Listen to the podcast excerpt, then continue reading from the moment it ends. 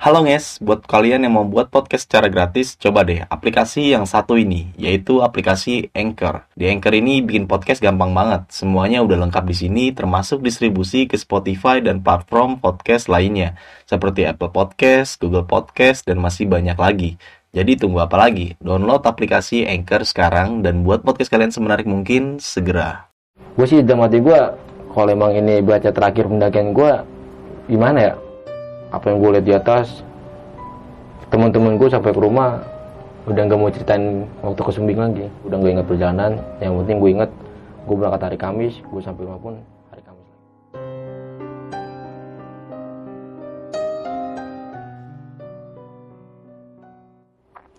Assalamualaikum warahmatullahi wabarakatuh Balik lagi dengan gue Indra di besok pagi Sebelumnya gue sangat berterima kasih banget Buat teman-teman semua yang sudah mensupport Menonton, mendengarkan besok pagi sampai saat ini Semoga teman-teman semua selalu diberikan kesehatan oleh Tuhan Yang Maha Esa pada kesempatan kali ini gue masih mendatang narasumber yang pastinya narasumber gue kali ini mempunyai cerita pengalaman pendakian horornya. Dan kita langsung saja sapa narasumber gue kali ini. Halo bang. Halo Aman bang? aman Baik ya? ya Sehat nih? alhamdulillah Lu kan mempunyai cerita pengalaman pendakian yang gokil nih bang ya. Saat di gunung mana tuh bang? gue di Gunung Sumbing bang Di Gunung Sumbing. Ya. Lu mengalami kejadian apa aja sih bang? itu kalau menurut gue ya kejanggalan sih Keganjalan yang dimasuk keganjalan tuh? kejanggalan dari temen gue satu lah ya gue dari berangkat hari Kamis sampai pulang hari Kamis lagi Anjir. hampir seminggu lah gue di Jawa Tengah Gokil. Iya.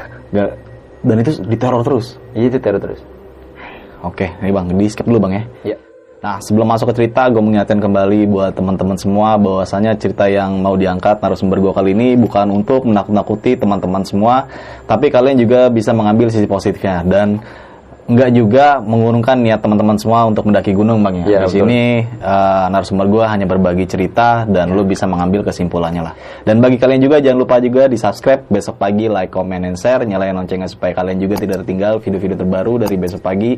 Bagi kalian juga yang mempunyai cerita pengalaman pendakian horor, cerita kalian pengen diangkat di besok pagi atau menjadi narasumber, nanti linknya bakal gue cantumin lebih lengkapnya di kolom deskripsi. Oke, nih bang, kita langsung aja kali ya Siap. masuk ke ceritanya.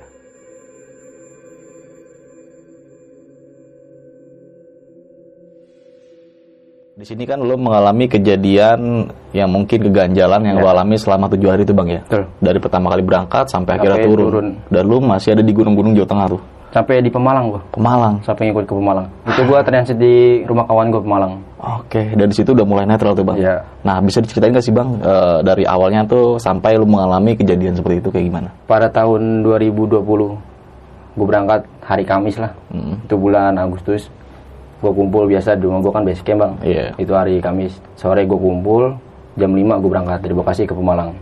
Gue jemput kawan dulu yang sono Mm-mm. yang di Pemalang. Sebelum gua sampai Pemalang kan gua kabar-kabaran dulu nih. Gua mau jalan nah dia mau jemput. Dan akhirnya gua dari Bekasi jalan nih sore. Gua mau sampai di Pemalang itu sekitar jam 2 pagi. Nah karena gua baru pertama kali ke sana kali ya. Ha. ini pendakian Jawa Tengah juga. Yang pertama gua kontak lah Mas Oji Mas gua mau berangkat nih. Ya Mas silakan nah karena baru pertama kali gua ke sono kan ya gua nggak tahu jalur gimana gua ngikutin Google Maps nih Google Maps arahnya malah ke hutan itu udah biasa banget. Iya, itu udah biasa banget. Ah. Gue ke hutan, gue telepon. Mas Oji ini bener nggak? Cuman kata dia, bener bang. Dan akhirnya gue jalan lagi telusuri. Nah, beberapa jalan dari situ, gue telepon lagi, Mas, gue mau sampai nih. Ini di mana? Gue video call lah Mas Oji. Ternyata itu gue di kuburan. Anjir. Mas Oji ngomong, coba deh lihat si kiri kanan. Tunggu ngapain Mas? Buset, alhamdulillah. gue kaget semua lah teman-teman di situ. Ini bener gak Mas? Gue bilang, bener Mas itu jalannya. Lu bisa jemput gue nggak? Nah Mas Oji pun gak berani jemput. Gue nggak tahu kenapa. Kok begitu bre? Iya, gue juga nggak tahu makanya kenapa. Heeh. Saya nggak berani situ Mas, kata Mas Oji. Kata gue yaudah dah, lu pap lagi lah rumah lu di mana, atau nanya keluarga.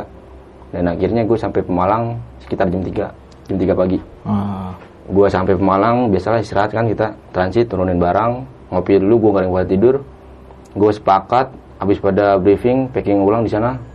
Jam 5 subuh gue jalan. Oke. dari Pemalang ke Magelang. Ah. gue lewat base camp Kaliangkrik Kalian. dusun Kaliangkrik dan akhirnya ajan subuh berkumandang kita packing ulang. Gue berangkat lah dari Mas Oji nah pertengahan jalan gue mau ke arah pasar Magelang lah pokoknya. Hmm. di situ pun mobil udah terasa. Jadi mobil gue jalan ndut-ndutan ndut-ndutan ya di situ bocah pada positif masih lah Oke. Masih positif. ya. dan Iya. akhirnya gue sampai di pasar itu sekitar jam 10 itu gue di keadaan hari Jumat jam 10 siang gue berhenti di pasar gue di situ beli sayuran biasalah logistik Iya. setelah gue beli logistik gue lanjut lagi gue lanjut dari pasar menuju base camp nih sebelum sampai base camp mobil gue langsung mati Benar-benar mati total. mati total jadi dicek sama supir nggak tahu kendala apa pas dinyalain dulu nyala. Gue jalan beberapa lagi mati lagi mobil gue Lu ngalamin berapa kali tuh lu mati? itu pokoknya sampai gue pulang sampai gue ke Pemalang. Wah, anjir. gue ngalamin itu makanya gue setiap pulang gue dorong mobil ngisi area radiator. Ah. dan akhirnya gue sampai di rumah warga lah. Gue udah mau deket base camp tuh setengah jaman lah dari rumah warga. Hmm. akhirnya gue berhenti mobil kita isi radiator. Ada warga nyamperin nih empat orang. Nanya kenapa? Mobil kita mogok pak dan akhirnya warga tersebut pun menyuruh kita untuk istirahat di situ Oke. Inisiatif ya inisiatif dan kita ditolong sama juga buat cariin mobil bak pick up Hmm. akhirnya supir gue sama mobil kita tinggal di situ di rumah warga tersebut Ah. dan akhirnya gue dari rumah warga menuju ke base camp naik mobil bak Hmm. sampai gue di base camp itu gue sekitar pukul 3 sore bang Dia perjalanan lu lama juga berarti tadi. lumayan ibaratnya ya gue masih mikir positif lah di situ. Ah. ibaratnya emang kita baru pertama kali sini kali lah. Sampainya di base camp gue langsung ngurus biasa simaksi ya registrasi kita. Akhirnya setengah empat pun kelar gue langsung pernah naik ojek. Karena kita ngejar waktu. Hmm. di situ gue belum pada istirahat bang. Bener-bener gak ada yang istirahat. nggak ada yang pisan ya. Gue dari Pemalang eh dari Bekasi ke Pemalang gue langsung transit naik. Karena kita sepakat ke camp di pos 3 Hmm. Dan akhirnya gue naik ojek sampai di pos 1 kita jalan. Nah pos 1 pun gue gak apa-apa nih. Sampainya di pos 2 kawan gue nih si Kevin. Hmm. dia yang ibarat capek. Ya di situ ngerasain badannya dingin semua. Nggak bisa digerakin kaku gue nggak tahu karena belum makan atau apa kan. Kita positif. Akhirnya gue masih ingetan tuh yang untuk bawang putih. Hmm. gue kasih itu bawang putih dikecup sama dia kita kasih air hangat. Akhirnya enakan Oke, bawang putih ini yang dimaksud bawang putih lu kasih bawang putih untuk apa tuh? itu untuk pereda dingin badan. Perda dingin badan. karena dia ngerasain badan semua dingin kaku nggak bisa gerak kaki tangan nggak? Bisa. Dan itu salah satu eh, antisipasi ketika ngelihat teman lu begitu pakai bawang putih. ya jadi kita jangan dalam keadaan panik lah. Ah, kita bisa nanganin mereka gimana ya? Kita pikir gimana caranya gitu biar semua teman gak pada panik. Akhirnya setelah dimakan bawang putih itu pun enakan ditimpa air hangat nah gue lanjut lagi lah dari pos 2 itu sekitar jam 5 sore bang. Hmm. itu gue keadaan udah gelap banget. Headlamp juga belum pada gue keluarin. Akhirnya di situ gue bikin dua tim. Tim pertama buat tenda tim kedua yang nyantai. Bareng kawan gue tuh yang tadi. Dan gue lanjut dari pos 2 ini gue ketemu simpang apa ya dusun apa sih namanya? Tahu bang? Gue lupa namanya. Tuh kan. Dusun apa sih itu ya? Skip aja yang dusun itu. Skip aja ya? Ya. pokoknya simpangan lah ya. Iya. Dan akhirnya gue lanjut dari pos 2 menuju persimpangan itu gue ketemu orang Pemalang dua orang Hmm. Mendaki ya. Ya pendaki. Itu keadaan udah maghrib di persimpangan itu. Dan akhirnya gue ngobrol-ngobrol, biasalah kita ya, bongkar kompor, tas, kita ngopi bareng. Nggak lama setelah ajan maghrib, kita selesai, kita lanjut lagi ke pos 3. Sampainya di pos 3, gue itu sekitar jam 9 malam. Jam 9 malam. Jam 9 malam. Gue emang karena jalan nyantai kali ya, Ah. makanya ada kita nikmatin aja perjalanan. Dan akhirnya di pos 3 kita ngedirin tenda. Ngedirin tenda, gue bongkar tiga tenda dalam jumlah 12 orang. Dan akhirnya jam 9 malam itu gue setelah, eh, selesai dirin tenda, biasalah. Kita ngobrol-ngobrol, mungkin ada yang capek, ya ya. nyantai-nyantai, ada yang pada capek langsung istirahat. Hmm. Jadi kita nggak kena makan lagi Hmm. setengah ada yang makan setengah ada yang enggak nah itu gua di situ keadaan masih ada gua popok si uti doni gua masih di depan tenda masih ngobrol yang lain pada istirahat. Sekitar jam 10 10 malam. Udah yang lain istirahat nih. Yang lain istirahat udah tenda gua doang. Jam 10 mau ke jam 11 malam. Goyang gitu. Goyang. gua nggak tahu ada angin. Pemikiran gua popok sih ada angin. Ah, ah. tapi waktu gua nge- ngecek di luar lah kok tenda lain nggak pada gerak? Berarti lu ngerasain waktu yang gerak itu cuma tenda lu aja. Iya, tiga tenda gue doang ini. Ah. Itu gue udah pakai flashlight dua biji, tetep kenceng semua. Tenda gue goyang. Udah gitu yang satu tenda hampir rubuh. Frame gue sampai patah. Kencang banget berarti. ya. Iya makanya gue nggak sadar emang kata ya nggak tahu gue angin beliung atau apa ya. Udah kita positif aja sambil ngobrol akhirnya gue tidur aja lah kita buat tidur lah lanjut lagi subuh ajan subuh kita dari pos 3 summit nih trek Ah. summit. Gue jam 5 subuh summit selesai ajan doa lah kita lanjut ke pos 4 Ah.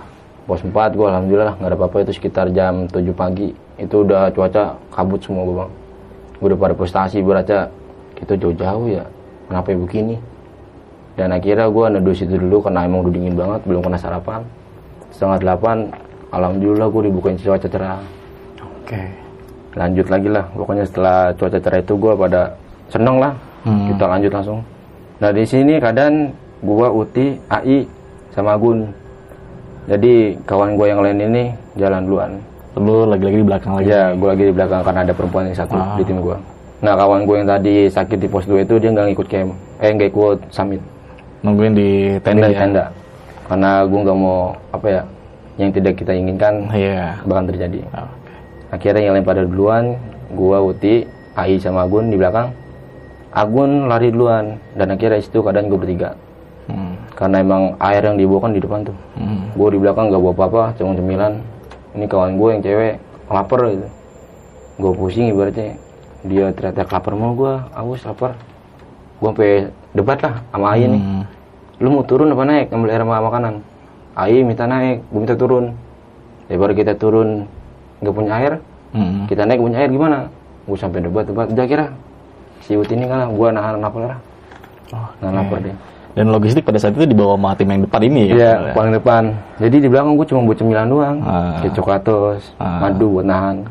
Nah kira gue sampai puncak itu sekitar mau johor lah, lohor.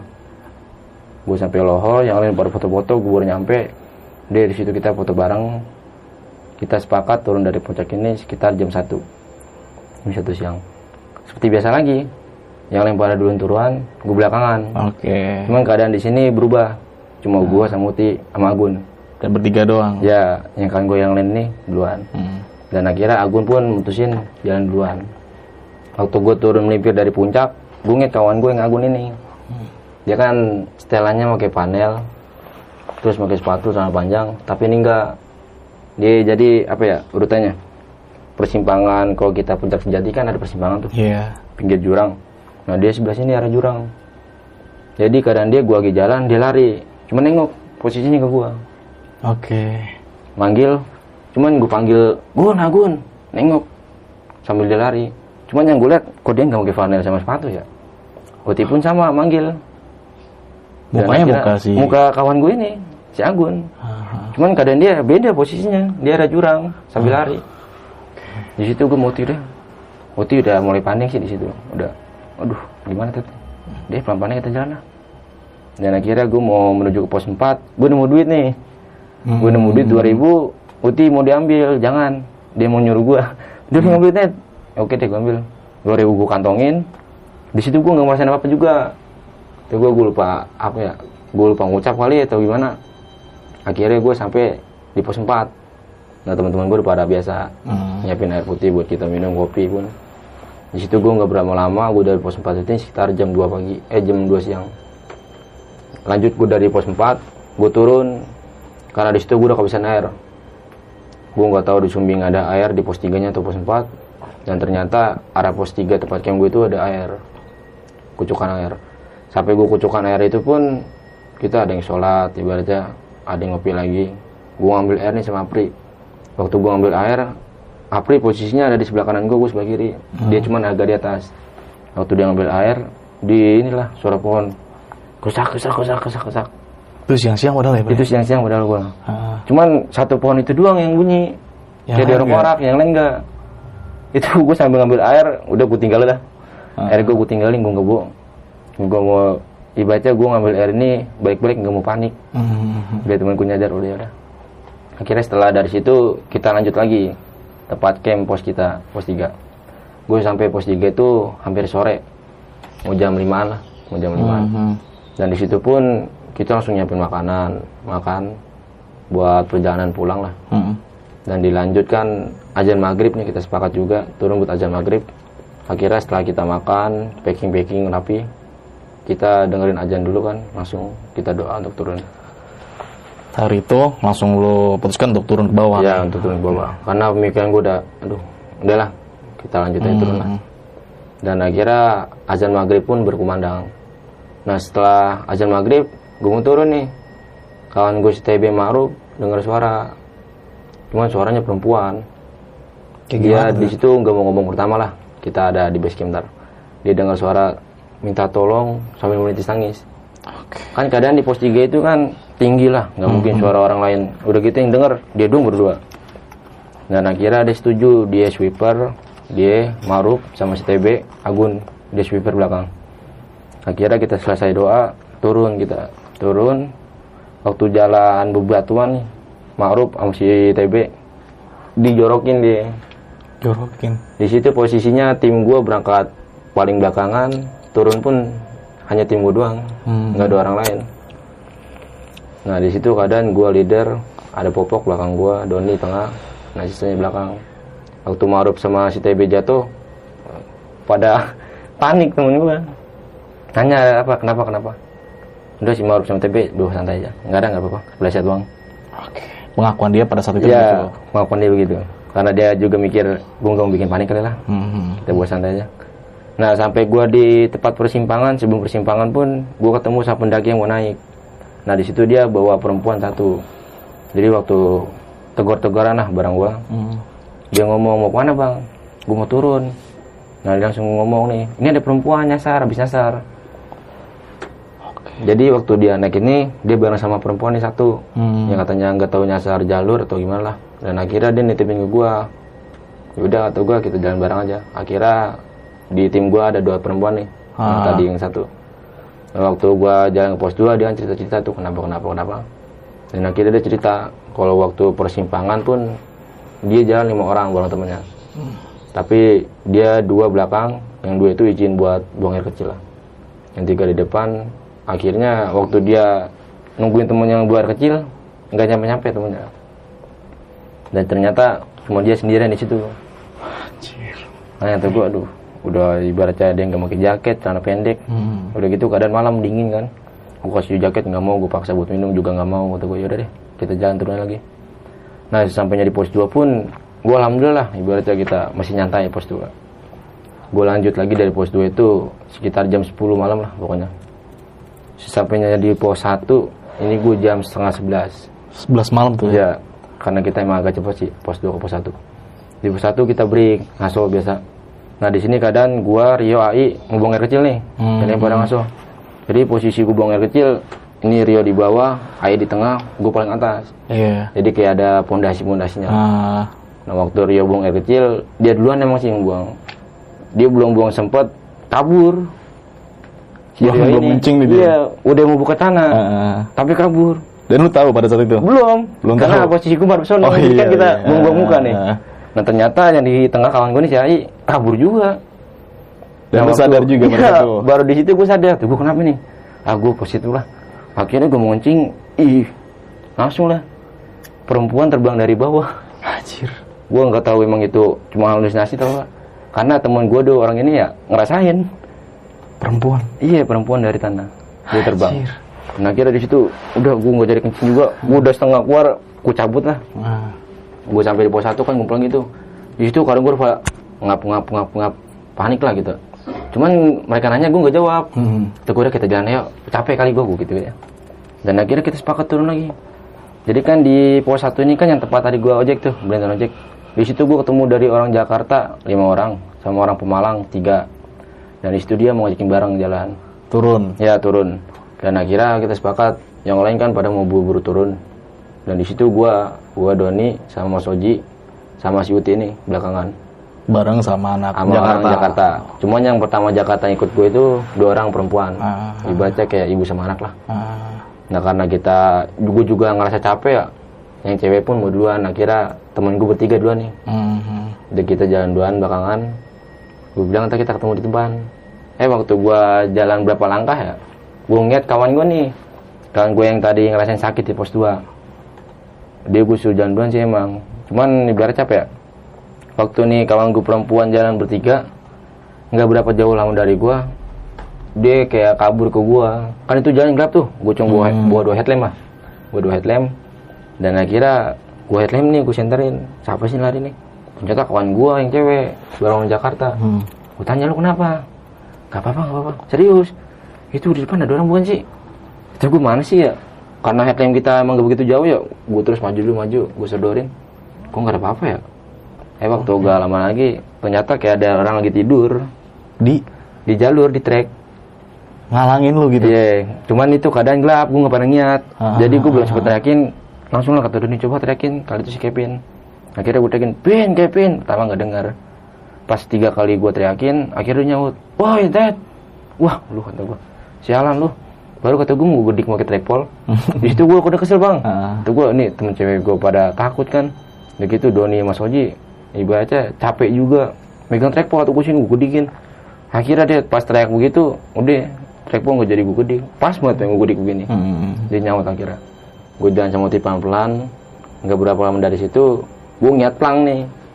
Ngiat plang pendakian Sumbing. Hmm. Gue ngiat udah, ya ibaratnya cuma 15 meter lah dari pandangan gue. Iya. Cuman gue ngerasain jalan hampir 2 jam di situ. Anjir. Gue nggak tahu emang karena hasil juga atau apa. Tapi, itu pelang masih kelihatan. masih kelihatan. Jadi gue jalan, ya jalan biasa, ngobrol sama Uti. Jadi posisi gue masih ada Doni di belakang. Nah ini kawan gue yang duluan, duluan.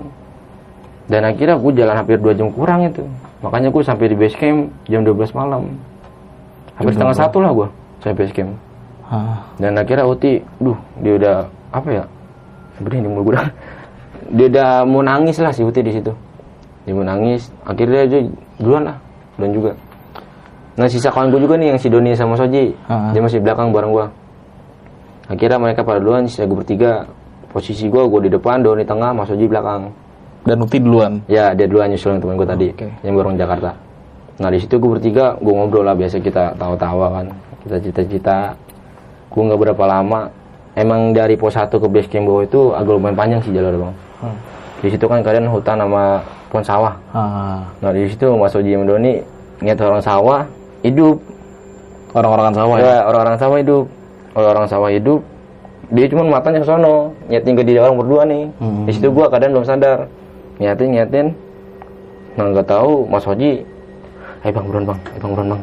Buruan Bang." Kan karena kawan gua logatnya Jawa ya. Ah. Agak lucu dia ngomong, "Ayo Bang, buruan Bang." gua udah gua ngomong panik, gua udah amat. Gua kira bercanda kali ya. Ah. Nyata waktu gue jalan pelan lagi, udah dia ngeliat kayak orang sawahnya itu terbang, terbang ke atas. Nah waktu gitu ngeliat, ya, gue langsung lihat, udah posisi gue langsung dari gue di depan, kita samping-sampingan. Ah, rapet nih. Iya, gue rapat tuh tiga kira. Udah gue nggak mikir apa. Di situ dia udah panik, bala keringet semua keluar keringet. Akhirnya yang nggak berapa lama, gue setengah satu, gue sampai di plang itu. Yang gue bilang gue jalan sampai dua jam kurang. Hmm. di situ gue nyampe plang gue foto-foto lah. Gue Doni sama Soji. Kata gue ini kawan gue nggak foto kali ya? Kita foto dulu ah. Akhirnya gue foto. Gue foto sampainya gue di base camp. Ya udah. Itu jam satuan. Jam satu. ya yang lain belum pada tidur. Masih pada biasa lagi. Nyarap kali yang pada lapar. Dan di situ gue kumpul kita nih. Biasa kita ngopi ringan. Waktu ngopi ringan sisa gue doang berlima gue Doni Agun Apri sama Popok Hmm. di situ pada cerita kesalahan gue sih apa ya gue baru ngeh kita jangan cerita di sini Iya. jadi waktu gue turun di base camp itu kan kita istirahat mereka pada cerita Ah. di atas ngeliat apa di atas ngeliat apa Oh, diceritain semua di Iya, base ceritain camp. semua di base camp. Kata gua, bulu gua udah nggak anu nih. Ibaratnya pemikiran gua udah negatif. Udah eh, stop lah. Kita lupa masih di sini. Hmm. Akhirnya di situ gua nginep semalaman. Dan paginya baru kita beranjak pulang. Ke rumah warga yang lu titipin mobil. ya, gua titip mobil. Akhirnya gua dari base camp ke rumah warga, alhamdulillah sih gua aman. Aman. Ya. Nah waktu gua ketemu supir gua pun dia alhamdulillah juga sehat juga, segar. Gue tanya lah mobil gimana, udah aman belum bang? Udah. Ya menurut dia aman, gua aman, kita jalan. Hmm. Dan akhirnya waktu gua dari warga pamit, gua jalan ber- beberapa jam, mobil gua mati lagi. Baru berapa kilo gitu? Iya, baru beberapa kilo, mobil gua mati lagi. Oke. Di situ udah kita ngecek, ternyata radiator nih, radiator. Udah akhirnya kita ngisi air, kita minta ke warga, kita ambil air buat radiator. Radiator udah keisi, kita turun lagi ke Pemalang nih, gua dari Magelang Pemalang. Dan ternyata sama lagi, gua beberapa kilo mogok lagi mobil gue dari radiator lagi tuh. Iya dari radiator lagi. Ibaratnya gue dari Magelang ke Pemalang ini hampir seharian juga. Bukan turun dari base camp ke rumah warga itu jam 9 ya sampai rumah warga. Hmm. Nah gue sampai ke Pemalang itu jam 9 juga. Jam 9 malam. Wah, lama juga ya teh. Jadi waktu gue dari Magelang nih, waktu mobil gue dua kali mati, sampainya gue di pasar pun sama begitu juga. Hmm. Yang pasar sebelum gue berangkat. Iya, iya. Dari pasar kita udah, aduh, gue udah capek kan kita daripada capek belum ada istirahat juga. Udah kita bablas lanjut lagi. Itu keadaan masih siang. Keadaan masih siang waktu gua arah Pemalang, gue break di situ nih di Alfa. Gue beli biasa lah. Kita udah gak punya duit, kita kumpulin patungan seadanya berapapun kita kumpulin dalam hati gua ini kali pendakian yang baru gue pertama rasain ya Hmm. gue nggak punya duit kita nggak pada punya duit kita beli makanan bareng ibaratnya dari seribu dua ribu kita nggak punya makanan yang penting kita makan bareng. Iya. nah di situ kawan gue waktu beli makanan nanya nih ke warung bang kalau mau eh kalau dari Magelang ke Pemalang ini berapa lama sih? Paling lama paling 4 jam mas. Di situ gue kaget 4 jam. Padahal keadaan gue aja gue lebih dari 4 jam. Berapa jam waktu itu lu kira? itu gue hampir 9 jam. 9 jam. 9 jam makanya gue kenapa yang jadi lama begini ya? Ha. itu keadaan gue masih di Magelang. Gue belum sampai Pemalang Ah. nah setelah gue nanya ke warga itu kita lanjut lagi nih. Di situ gue keadaan udah mau maghrib nah waktu gue mau masuk hutan ke arah Pemalang itu kan hutan emang gelap tuh. Mungkin kalau buat teman-teman yang bisa lihat Pemalang atau ke Magelang rasain lah paling kalau jalan sana gelap apa gimana kalau di situ keadaan mobilku masih sama begitu juga. Sering mati-matian dan akhirnya keadaan malam gue mau masuk ke hutan. Akhirnya kita udah pada capek ada frustasi. Udah setiap perjalanan kita harus nyetok air. Jadi ibaratnya gue jalan dari kilo sini sampai berubah kilo sana sama mati. Itu lu isin terus radiator. iya pokoknya itu gue capek di situ pada turun. Ngambil air isi air isi. Nah di sini ada kejanggalan nih waktu gue masuk hutan.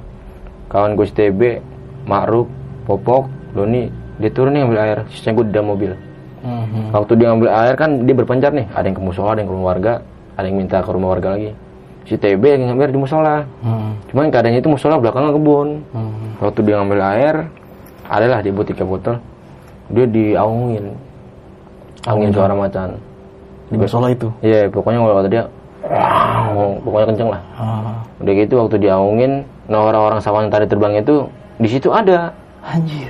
Ini kawan gue ini ya, STB. Ah. Akhirnya dia lari, kan di bawah botol nih, lari bawa botol, pada tumpah semua. Di situ nanya, kenapa? Gue kata deg-degan, udah lu tenang lu coba lah, kita ngopi. Padahal emang di situ gue udah ngasih, gue udah ngerasain. Dan akhirnya lanjut nih kita. Udah ngambil air ngisi. STB masih baca. Akbar, Allah Akbar dia. Saking paniknya kali ya. Selalu ngucap dia sekarang di dalam perjalanan. Nah masuklah gue ke hutan. Masuk gue hutan baru berapa ya tanjakan ya itu kan liku-liku tiga kali tanjakan gue ibaratnya ganti-gantian. Jadi beberapa orang turun buat ngambil air selebihnya di mobil. Mhm. jadi bergantian lagi. Dan selang lama kok masih begini terus ya? Gue akhirnya frustasi gue akhirnya turun. Gue popok Apri sama TB nih. Berempat gue bilang kita gantian. Lu kan pada capek ya kan? Dia sering ngambil air pada turun jalan. Sekarang gantian gue yang pada turun lu di mobil naik mobil.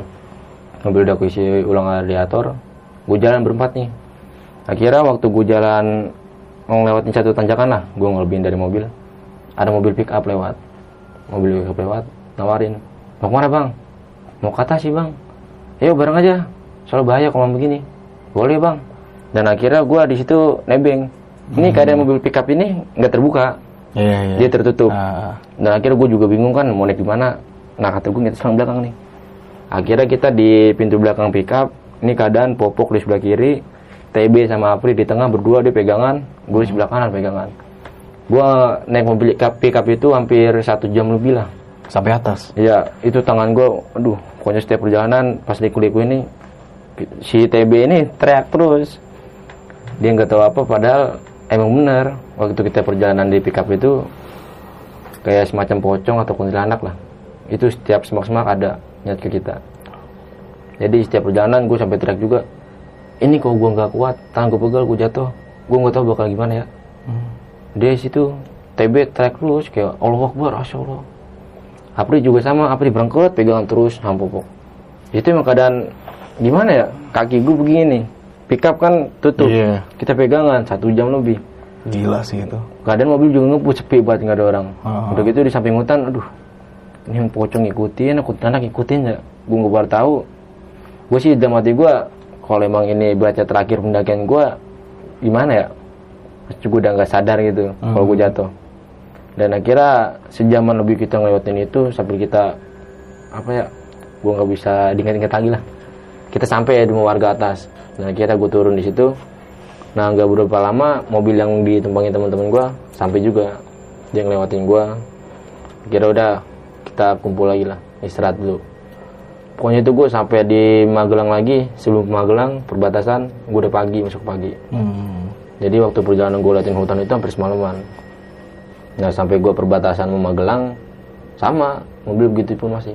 Masih mati-matian aja masih mati-matian.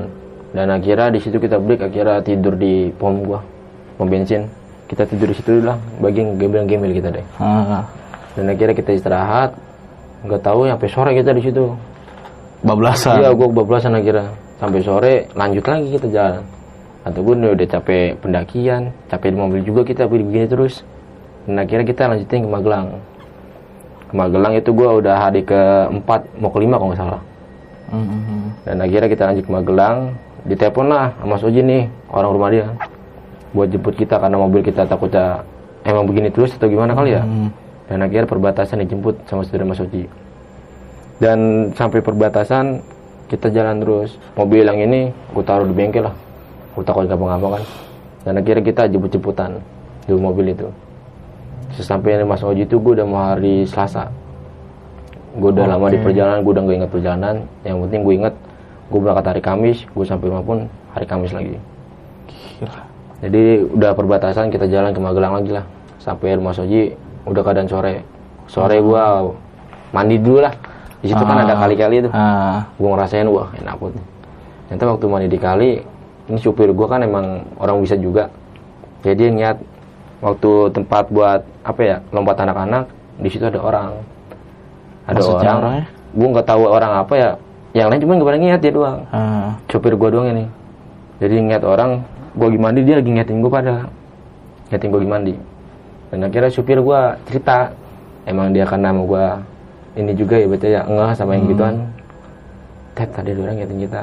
Ini bang Rudi nih. Tuh gue liat apa bang? Tahu dah pokoknya ngeliatin kita pakai pakaian orang Jawa lah. Ibadah gue juga nggak tahu apa maksud dia gue juga nggak ngerti bahasa dia. Tapi dia ngeliatin kita bawa tongkat. Bawa tongkat. Hmm. dan akhirnya di situ gue ngobrol Rudi yaudahlah nggak usah kita pikirin. Yang kita di sini sampai sini kita udah aman selesai gue mandi udah gue di rumah Soji nih. Itu kadang udah maghrib. Nah malamnya di hari kelima nih hari Rebo. Hmm. akhirnya di situ gue pada diskusi. Nah di situ gue pada ibaratnya apa ya? Kayak semacam inilah. Setiap- Evaluasi lah ya. setiap pendakian kita ada evaluasi apa pun yang kita jadiin kita ceritain di sini. Nah langsung dibongkar lah sama Maruf pertama kali apa yang lu lihat pada nah di situ gue baru nge Maruf ngomong begini teng kuping gue panas nih kuping gue panas. Langsung aku nyambat Apri nyambat ngomong ngerti begini ngerti begini. Dan akhirnya gue bilang stop dulu kuping gue panas. Dilanjut lagi dia nggak pada ngomongan gue Hmm. waktu dilanjut akhirnya gue nggak sadar diri. Di situ gue kesurupan. Oke. jadi ibaratnya teman-teman gue ngiranya bercanda. Ah, Iya. jadi waktu gue kayak ngomong bahasa Jawa gue sambil ngomong gaung mereka panik. Ah. Di situ nggak ada yang bisa nyadarin gue ibaratnya tapi jam pikiran gue gue ngobrol. Lu sadar lu lagi ngobrol? itu gue sadar lagi ngobrol. Ngobrol sama kawan-kawan lu? iya cuman waktu gue ngobrol ada seorang nenek-nenek ah, ah, ini di tengah di tengah gue lagi panen bikin bulutan nih. Di situ nenek-nenek dia ngobrol sama gue ngajakin ngobrol gue karena gak ngerti bahasanya kan. Mm-mm. dia ngomong kayak bahasa Jawa cuman keadaan dia kayak lagi marah. Marah melotot kayak ngomelin gue gue orang lah nah di situ kata teman-teman gue pun sama. Keadaan gue lagi marah. Hmm. jadi gue nggak tahu barang gue udah masukin dia atau gimana. Gue nggak ngerti bahasa dia gue bilang stop. Gue nggak ngerti bahasa kamu. Udah silakan kamu keluar. Gue hampir setengah jam tuh kerasukan. Jadi itu semua habis gue cak-cak lah pokoknya. Nah mereka langsung nanya nih waktu gue sadar kenapa Ted? Gue lagi ngobrol sama nenek Hmm. nah, gue dia mau menyampaikan sesuatu ke kita atau gue juga nggak ngerti karena ini dia pakai bahasa sini bukan bahasa kita nah setelah dari situ kita akhirnya apa ya? Makan dulu lah kita. Makan setelah makan yang lain istirahat di situ Mas Oji malah berbicara. Yang punya rumah nih Mas Oji Iya, kan? gua. Mas masih ada nggak sih yang tadi ngobrol sama lo lah udah nggak Mas kenapa kok ada yang ngintip sih? Di atas kan rumah dia tingkat tuh. Iya, iya. jadi di pintu tingkat ini gitu tuh orang Oke. ngintip. Yang lihat Mas Oji doang nih yang diteror. Ah, Mas Oji emang kenapa Mas enggak dia ngintip ke bawah. Padahal di atas nggak ada orang. Keluarga dia dibawa semua. Udah gitu yang dilihat sama apa yang gue lihat. Nenek-nenek. iya nenek-nenek pakaian itu. Oke. dia cuma ngece sambil gitu tuh. Marah. Marah. Ngotot. Mas Oji kan emang ngerti bahasa situ. Mm-mm. pas waktu diajak interaksi Mas Oji panik ketakutan. Akhirnya dia udah minta tolong suruh bacain dulu aja. Kita kirimin al-fatihah. Dan akhirnya di situ gue kirimin al-fatihah lah. Bareng-bareng ibaratnya kalau emang ada kesalahan gue sama teman-teman gue minta maaf jangan sampai ikut ke rumah gue atau ke rumah teman-teman gue cukup di sini aja gitu. Hmm. Berarti ini cerita yang paling gue dapet apa ya pendakian selama gue apa yang gue lihat di atas teman-teman gue sampai ke rumah udah nggak mau ceritain waktu ke Sumbing lagi. Sampai sekarang ini. sampai sekarang ini. Dan akhirnya si TB sampai trauma gue cukup lah nggak mau ceritain lagi. Ibaratnya karena dilihat dia itu waktu pokoknya setelah gue dari Mas Oji itu gue udah hari ke-6 Hmm. gue berangkat pulang itu mobil udah alhamdulillah Udah lancar udah ya? lancar ya setelah gue kirimin al-fatihah bareng Ah, dan akhirnya sampai ke Bekasi di hari ketujuh hari Kamis gue Oke.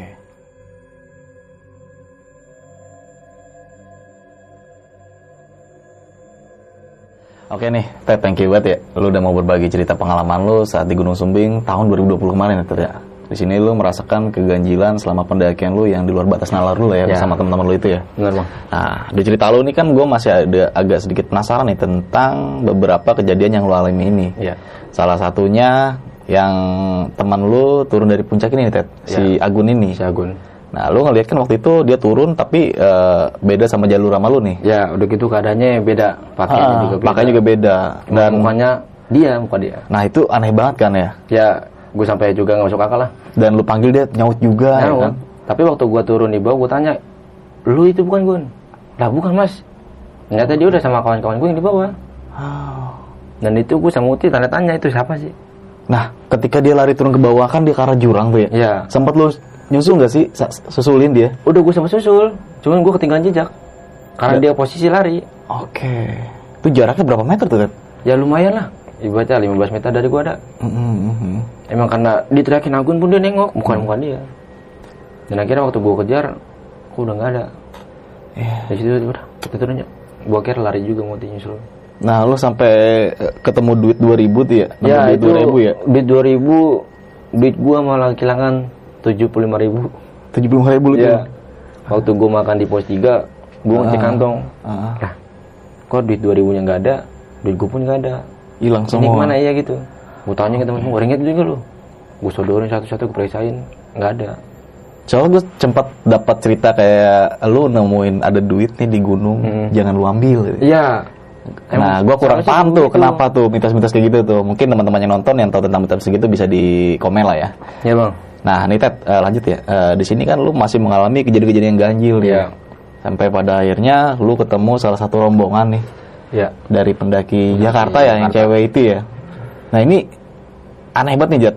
Dia nungguin temannya ngencing sampai pada akhirnya temennya itu nggak balik-balik lagi.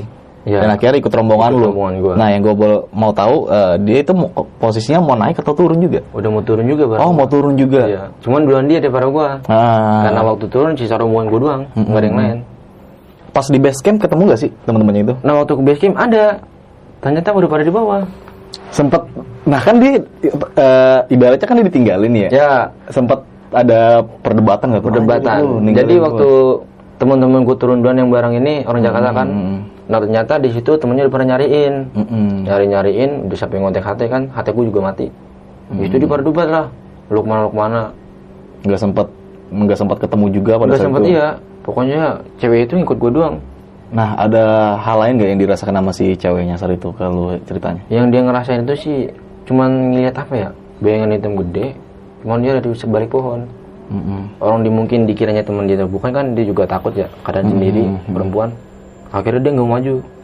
dia akhirnya cabut nah ketemu pendaki itu tuh yang mau naik Oke. Dan akhirnya dititipin ke lu juga. ya tuh di tim ke gua akhirnya turun bareng sama gua Oke.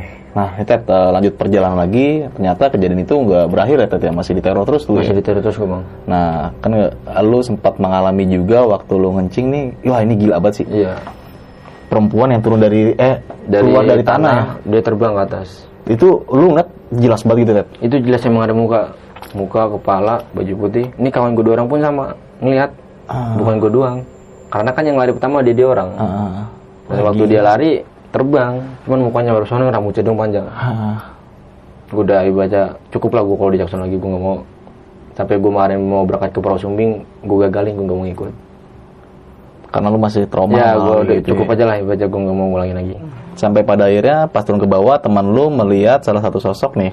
Sosok yang bisa dikatakan orang-orang sawah yang bisa gerak ya, sendiri nih. bisa gerak sendiri Ih, itu gila banget itu itu benar banget deh ngeliat nyata kayak gitu asli ternyata jadi kata kalau HP-nya dia hidup itu Ah. mungkin bakal direkam karena bukan di gunung ini Ah, ah. mungkin kan kalau emang di gunung ada sawah ya wajar lah kalau emang orang Ah. sawah gerak ini kan sampai bawa ke arah Magelang sampai Gila. dia terbang Sampai ini ya. eh, pas waktu lu turun ke bawah ngambil air tuh iya lu ngambil air yang ke musola yang sampai dia diaungin suara macan masih ada. masih ada Orang-orang sawah itu ya? iya. pokoknya sampai gue waktu di rumah hari Kamis sore malamnya gue kumpul gue ngopi lagi Ngebahas itu lagi. ya bahas itu lagi bahas itu lagi akhirnya ada yang sampai nih nenek-nenek ini. Mm-mm. dia sampai nyampe sesuatu Mas Oji ngerti. Sampai itu waktu gua masuk akhirnya kita berinteraksi coba. Berinteraksi akhirnya dia ngomel-ngomel. Jadi baca dari tim gua mungkin ada kesalahan atau gimana ya.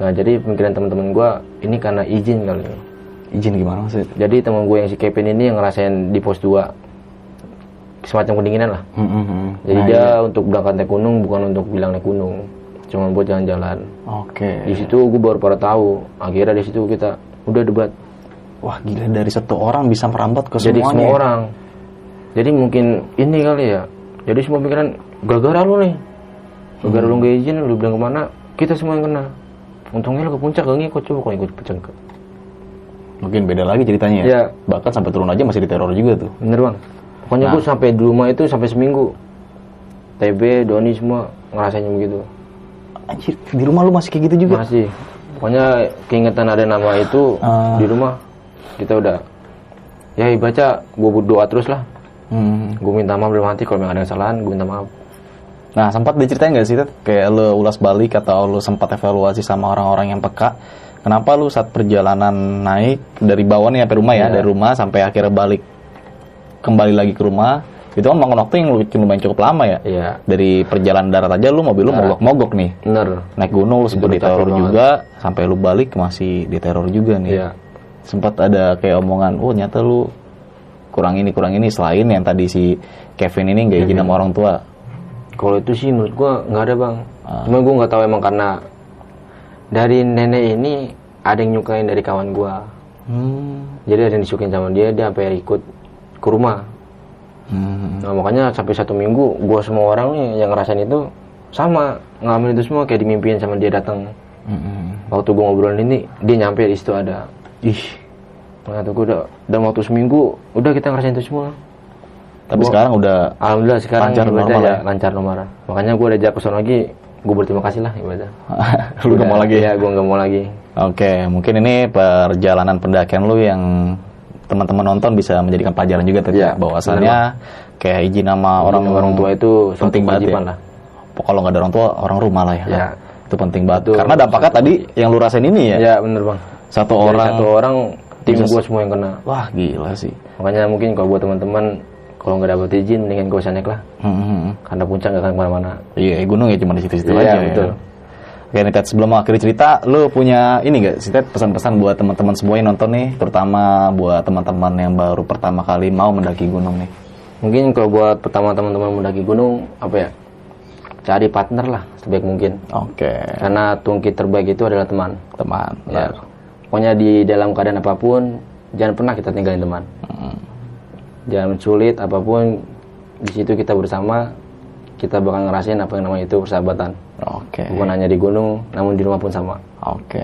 Dan pilih partner itu yang mempunyai pengalaman Yang lebih, lah ya. Ya, bener bang. Dari Jangan- sisi apa ya tema dia, Ah, sisi peta dalam pikiran dia, ah, sisi peralatan pun harus Oke. wajib itu semua. Dan gue tambahin ya Ted ya. Iya bang. Attitude dan sopan santun mungkin gak juga patut ditinggalkan juga nih Ted ya. Karena Benar. dua hal itu penting banget Iya. di mana pun kita berada.